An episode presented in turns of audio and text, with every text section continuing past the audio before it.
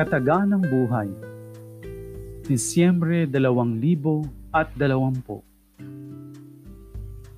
Hango sa Libro ng Mga Awit Kapitulo 27 Talata 1 Ang Panginoon ang ilaw ko't kaligtasan. Sino ang aking katatakutan? Nang isilang si Mariana, ipinaliwanag sa amin ng doktor na siya ay may matinding kapansanan sa utak. Dahilan upang hindi na siya kailanman makakapaglakad o makakapagsalita. Naramdaman namin na hinihingi ng Diyos na mahalin namin siya anuman ang kalagayan niya at inihabili ng aming mga sarili sa Kanya. Ibinahagi ito ni Alba isang ina na taga-Brazil. Dagdag pa niya, nabuhay si Mariana ng apat na taon, ngunit ang kanyang buhay ay nagpahayag ng pagmamahal sa lahat ng nakakilala sa kanya. Hindi namin narinig ang salitang nanay o tatay mula sa kanya, subalit sa kanyang katahimikan ang liwanag sa kanyang mga mata ang nag-usap ng lahat ng kanyang nais sabihin. Hindi namin siya naturuang gumawa ng mga unang hakbang, subalit tinuruan niya kami kung paano maunang magmahal at ilaan ang sarili upang makapagmahal. Isa siyang regalo ng pagmamahal mula sa Diyos para sa buong pamilya ang kabuuan ng kanyang pagkatao ay may sasaad sa isang pangungusap. Ang pagmamahal ay hindi laging naipapaliwanag lamang sa salita.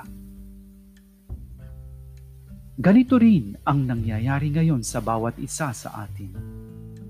Dahil hindi natin makayanang ayusin ng ganap ang ating buhay, kailangan natin ng liwanag kahit kaunting sinag upang mabanaag ang tatahaking landas at ang mga hakbang na dapat nating gawin ngayon tungo sa kaligtasan ng isang bagong pamumuhay.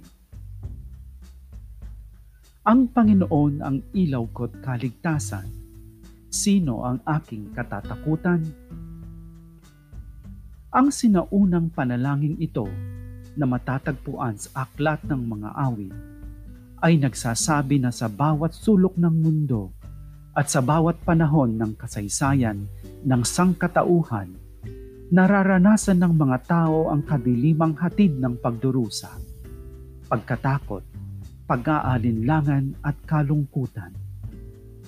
Bukod dito, tila isang kaaway kung minsan ang mga pangyayari na nagpaplanong sirain ang mga pangarap natin para sa kinabukasan. Marahil ang may akda nito ay naparatangan ng walang katotohanan at tinalikdan ng lahat habang naghihintay ng hatol. Wala mang katiyakan ng kanyang kinabukasan, gayon paman, umaasa siya sa Diyos na kailan may hindi pinabayaan ng kanyang bayan sa panahon ng pagsubok at pagkakalugmok. Batid niya ang mga mapagpalayang pagkilos ng Diyos at nakatatagpo ng liwanag at ligtas na kanlungan sa Kanya. Sapagkat batid ng may akda ang kanyang kahinaan, bukas siya sa Diyos, nagtitiwala sa Kanya at tinatanggap ang kanyang presensya sa kanyang buhay. Buong pagtitiwala niyang hinihintay ang huling pagwawagi sa mga di maisip na landasin ng kanyang pagmamahal. Ang Panginoon ang ilaw ko't kaligtasan. Sino ang aking katatakutan?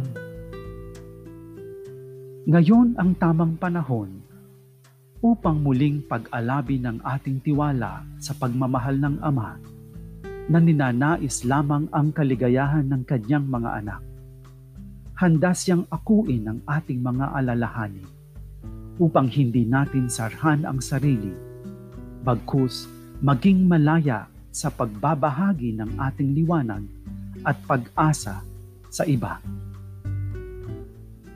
Ito ang sinulat ni Chiara Lubick, ang nagtatag ng Focolare Movement. Ika niya, Ang kataganang buhay ay gumagabay sa atin sa daan mula sa kadiliman patungo sa liwanag. Mula sa ako patungo sa pagiging tayo. Isa itong paanyaya na panibaguhin ang ating pananampalataya. Ang Diyos ay buhay at mahal niya ako. May kakatagpuin ba akong tao? Kailangan kong maniwala na may naisipabatid ang Diyos sa akin sa pamamagitan niya. Ako ba'y nasa trabaho? Ito'y panahon para patuloy na magtiwala sa kanyang pagmamahal. Kapag may nagpapahirap sa akin, naniniwala akong mahal ako ng Diyos. Kapag may nagpapasaya sa akin, mahal ako ng Diyos. Narito siya, kasama ko, palagi ko siyang kasama. Batid niya ang lahat ng tungkol sa akin. Nakikiisa sa aking iniisip sa bawat saya, sa bawat ninanais. Karamay ko siya sa mga alalahanin at pagsubok na hinaharap ko sa buhay. Paano ko paninibaguhin ang aking pananampalataya? Sa pamamagitan ng paghanap ng kanyang presensya sa piling natin Ipinangako niyang naroon siya kung saan may dalawa o higit pang nagkakaisa sa ngalan niya. Magkaroon nawa tayo ng pagmamahal sa isa't isa tulad ng inilarawan sa mabuting balita kapag nakakatagpo tayo ng ibang taong nagsasabuhay ng kataganang buhay. Magbabahaginan tayo ng mga karanasan at malalasap natin ang mga bunga ng kanyang presensya. Ang kaligayahan, kapayapaan, liwanag at lakas ng loob. Mananatili siya sa bawat isa sa atin at mararamdaman natin siyang malapit sa atin at kumikilos sa ating pang-araw-araw na buhay. Letizia Magri